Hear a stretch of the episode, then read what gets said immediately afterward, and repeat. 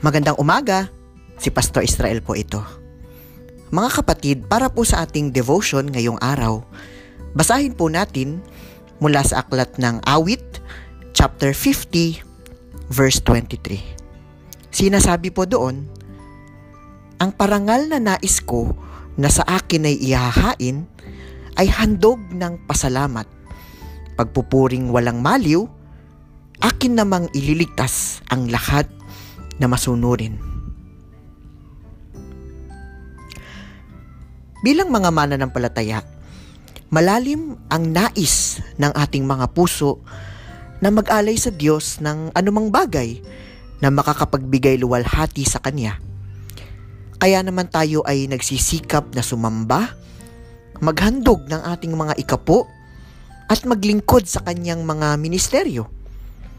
Sa talatang ito, ipinapahayag ng salmista kung ano ang handog na ninanais ng Diyos na ialay natin sa Kanya.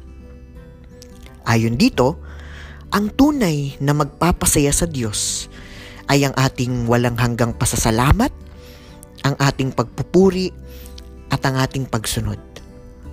Kung ang mga ito ay hindi kalakip ng ating mga handog, kahit gaano pa kalaki ang ating mga pag-aalay, ito ay walang kabuluhan.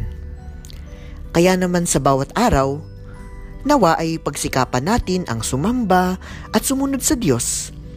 At higit sa lahat, magpasalamat tayo sa abot ng ating makakaya. Dahil ito ang handog na magbibigay ng kasiyahan sa ating Panginoon. Sa gitna ng ating mga material na iniaalay sa Kanya, ang nais ng Diyos ay isang handog na mula sa puso. Amen.